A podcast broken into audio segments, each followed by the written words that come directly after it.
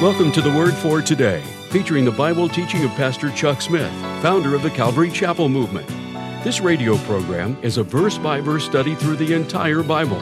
And on today's edition of The Word for Today, Pastor Chuck continues with Rebekah sending Jacob to Laban, as we pick up in Genesis chapter twenty-seven, verse thirty-three. And now, with today's message, here's Pastor Chuck. It does sort of throw a different light on the whole thing. You don't picture some teenage kid running off from home at this stage. Uh, he was close to seventy years old. Rebekah said, "Stay there for a few days until your brother's anger has subsided." But Esau did not cool off in a hurry, for word never did come to Jacob from his mother to come home, because as Jacob was gone, his mother died. And so he never saw his mother again, unfortunately. And of course, the sad byproduct of this bit of deception that they had connived together in is that the mother was deprived of ever seeing her son whom she loved, Jacob, again. Uh, she died while Jacob was in Haran. Now, if you remember the story earlier, when the servant had gone to Haran to get a bride for Isaac, that Rebekah came out to the well, and he said, "Give me a drink." And she said, "Sure, and I'll get water for your camels too." And that was the little thing that he had set up, that he would know the will of God for, you know, the one who was to be the bride of Isaac. And how that he, the servant explained this whole thing when, and he gave to her a gold nose ring and a couple of golden bracelets. And she ran home and said, "Oh, one of Abraham's servants is here, and, and he's looking, uh, you know, for," well, they didn't know what his purpose was, but "he's just here and he's visiting. He's got a lot of camels." And, and he, she showed the gold earrings and the golden uh, nose ring. And Laban, her brother, came running up to meet him and said, "Oh, come, stay at our house." Laban, seeing the gold, he was he was... attracted to this, and was a very gracious host and all. And Laban was was active in the negotiations to send Rebekah back. She was his sister. And so he is the uncle of Jacob. And it's important that you sort of fix that relationship in your mind as we move along now in the story. Laban is the brother of Jacob's mother, the brother of Rebekah, and he will be coming soon into our scene. So Isaac called Jacob, and he blessed him, and he charged him, and he said unto him, "Thou shalt not take a wife of the daughters of Canaan. Arise and go to Paddan Aram, to the house of Bethuel, thy mother's father, and take thee a wife from there of the daughters of Laban, thy mother's brother." Now, evidently, they were able to keep some kind of a communication, perhaps by the caravans that would travel. You'd give a letter, and it would be carried, and, you'd, and, and they would probably deliver mail back and forth, because he knew that Laban had had some daughters at this point. "So you go back and take one of Laban's daughters for your wife. And God Almighty bless thee and make thee fruitful and multiply thee, that you may be a multitude of people." And so actually he is continuing now to bless uh, Jacob, even giving further blessing, the blessing of God upon thee, the fruitfulness, and becoming a multitude of people. "And give thee the blessing of Abraham to thee, and to thy seed with them, that thou mayest inherit the land wherein thou art a stranger, which God gave unto Abraham." So notice that now Isaac is adding to the previous blessing, adding unto Jacob the blessings that God had given unto Abraham, and unto Jacob and his seed this land that God had promised unto Abraham. And so there is an extension of the earlier blessing, where when Esau said, "Isn't there anything left?" Jacob couldn't think of anything. But now, I mean, Isaac couldn't think of anything, but now when Jacob comes before him, there is the added blessing, the blessing of Abraham, to be passed upon to Jacob and his descendants. And Isaac sent Jacob away, and he went to Paddan Aram, unto Laban the son of Bethuel, the Syrian, the brother of Rebekah, Jacob and Esau's mother. And when Esau saw that Isaac had blessed Jacob and sent him away to take a wife from Paddan Aram, and that as he blessed him, he gave him a charge saying, you will not take a wife of the daughters of Canaan, and that Jacob obeyed his father and mother and was gone to Paddan Aram, and Esau, seeing that the daughters of Canaan did not please Isaac his father, then went Esau to Ishmael and took unto the wives which he had, Mahalath, the daughter of Ishmael, Abram's son, the sister of uh, Nebajoth, to be his wife. So, realizing that his two wives were not pleasing to his parents, he took a third wife, and this one from the descendants of Ishmael, who were, of course, Abraham's descendants through Hagar the handmaid. Now Jacob went out from Beersheba, and he went towards Haran. And he lighted upon a certain place and tarried there all night, because the sun was set. And he took the stones of the place and put them for his pillows, and he lay down in that place to sleep. And he dreamed, and behold, he saw a ladder set upon the earth, and the top of it reached to heaven. And behold, the angels of God were ascending and descending on it. And behold, the Lord stood above it and said, I am Jehovah, God of Abraham thy father, and the God of Isaac, and the land where you lie, to thee will I give it, and to thy seed. And thy seed shall be as the dust of the earth. And you shall spread abroad to the west, to the east, to the north, to the south, and in thee, and in thy seed, seed singular there, shall all the families of the earth be blessed. And behold, I am with thee, and will keep thee in all places whither thou goest, and will bring thee again into this land, for I will not leave thee until I have done that which I have spoken to thee of. So, he's had a hard journey, traveling to Bethel, some thirty miles or so from the area around Beersheba, a little more than that, thirty-five miles. Tired. He gets to this rocky wilderness, barren area. He's tired. The sun is going down. He puts some rocks together for a pillow, and he goes to sleep. And he starts to dream. An interesting dream indeed, a ladder from earth reaching up into heaven. The angels of God are ascending and descending, and the Lord is standing above it. And the Lord talks to him.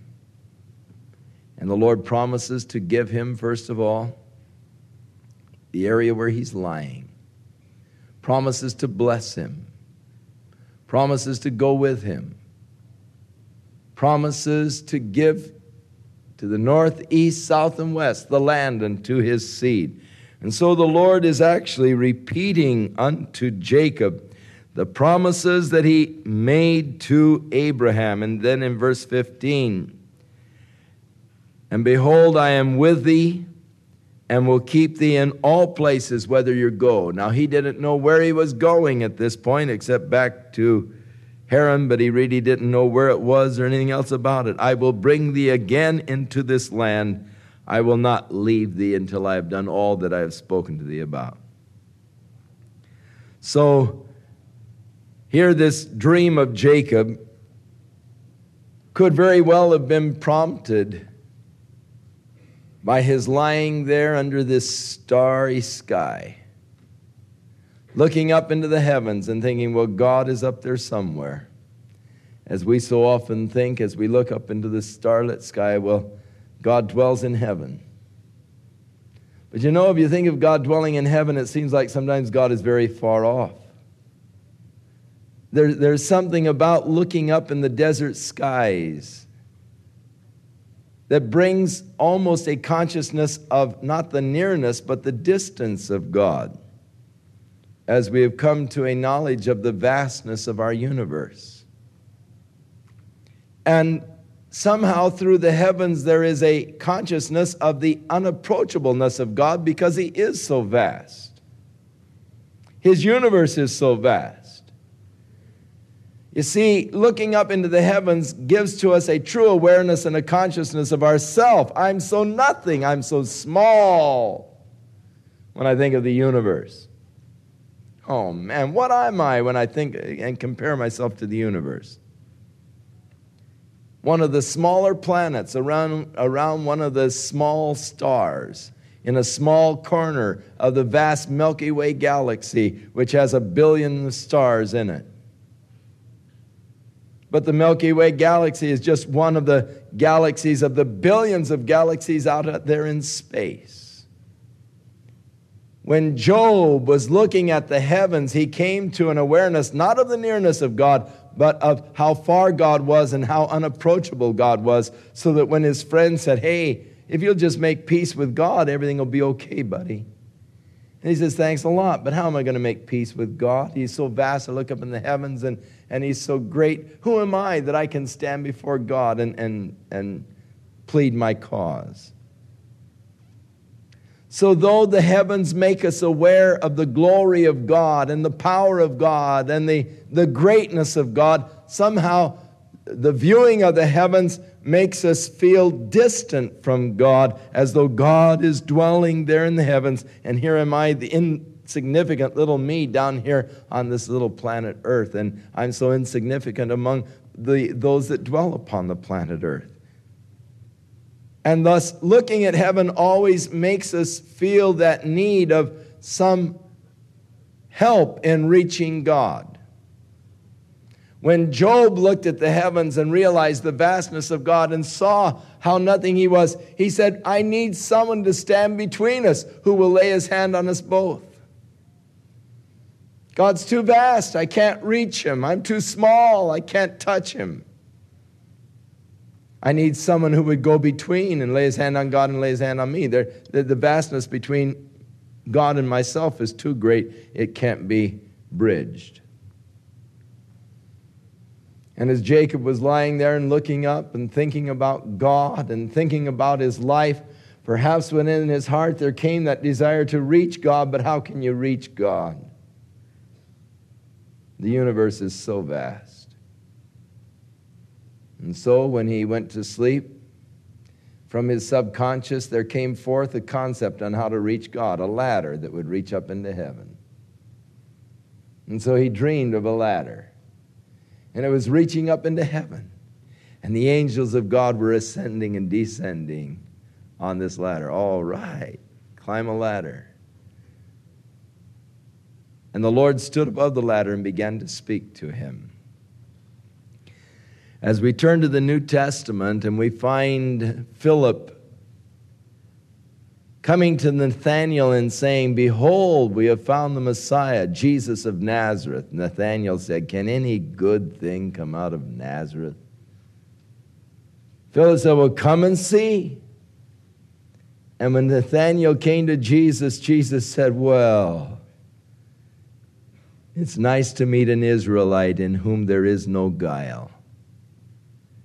And then he said, how did you know me?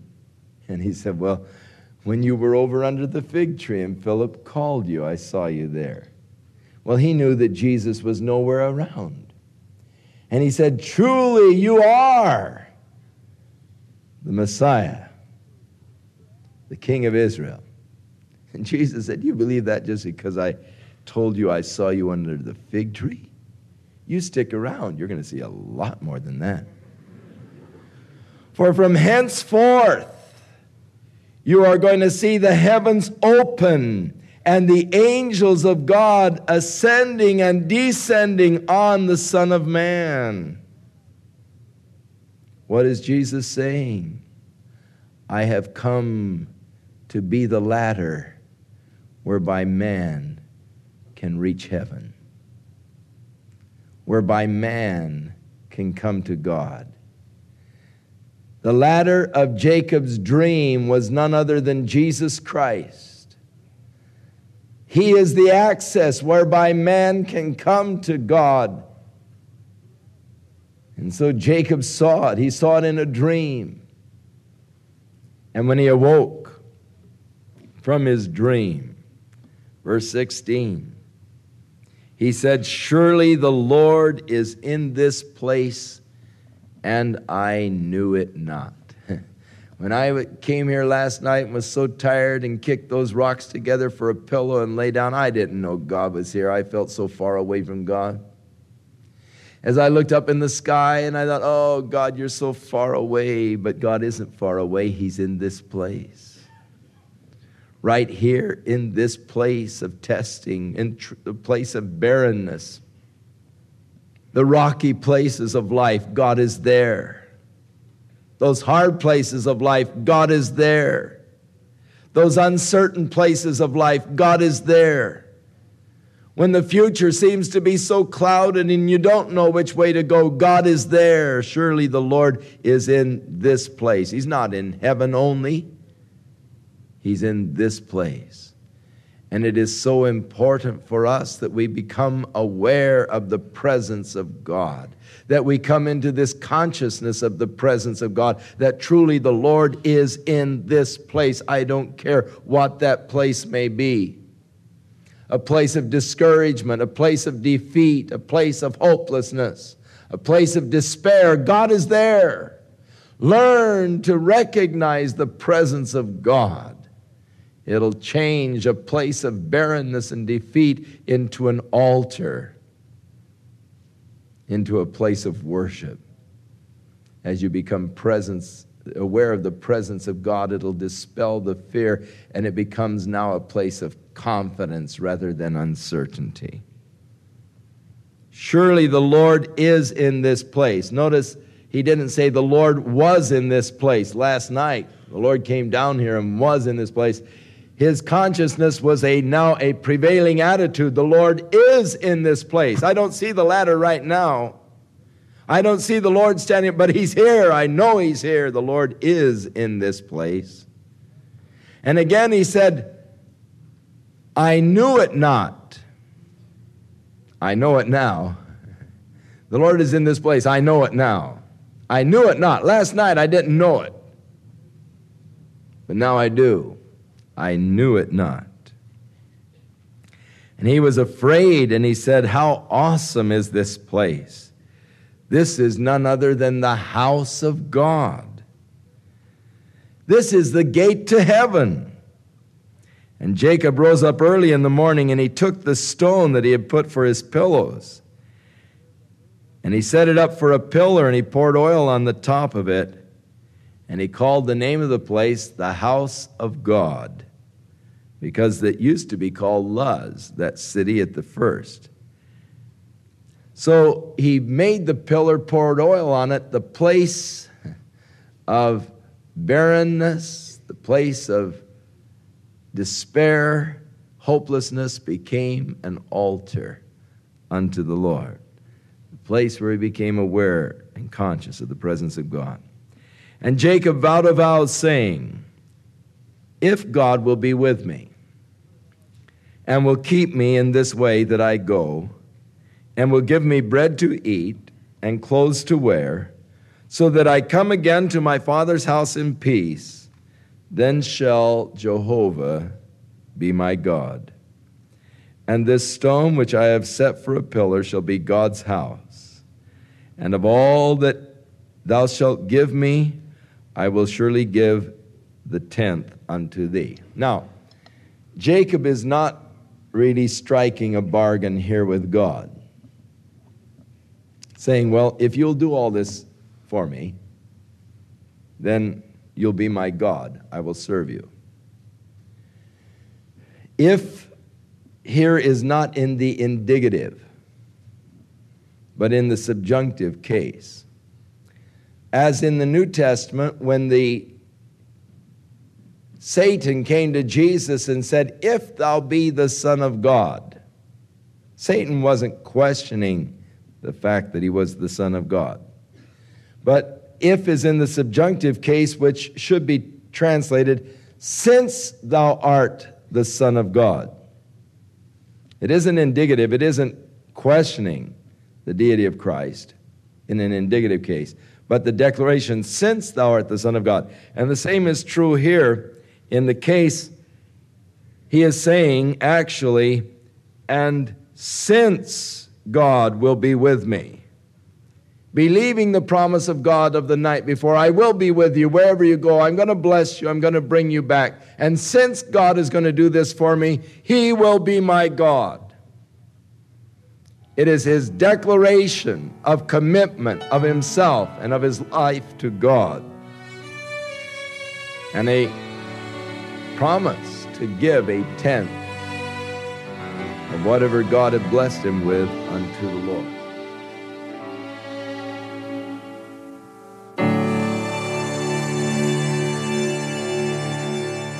We'll return with more of our verse-by-verse Bible study in the book of Zechariah on our next broadcast, as Pastor Chuck continues to teach through the Bible, and we do hope you'll make plans to join us.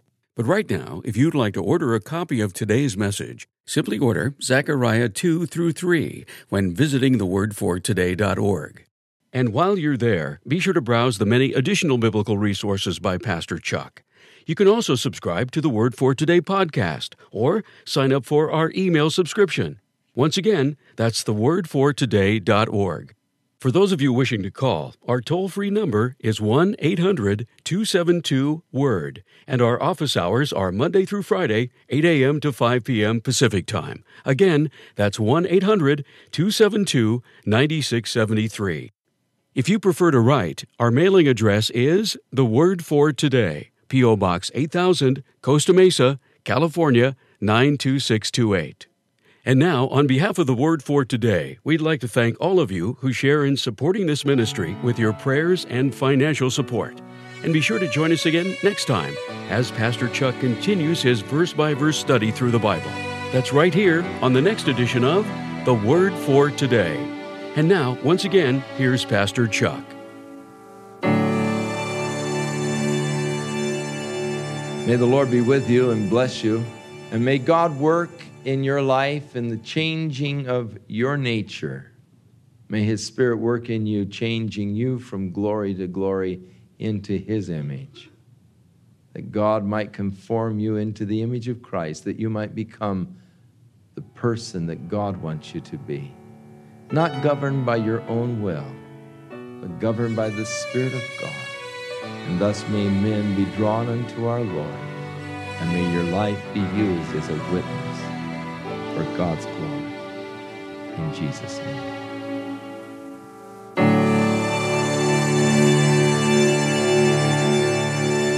This program has been sponsored by Calvary Chapel of Costa Mesa, California.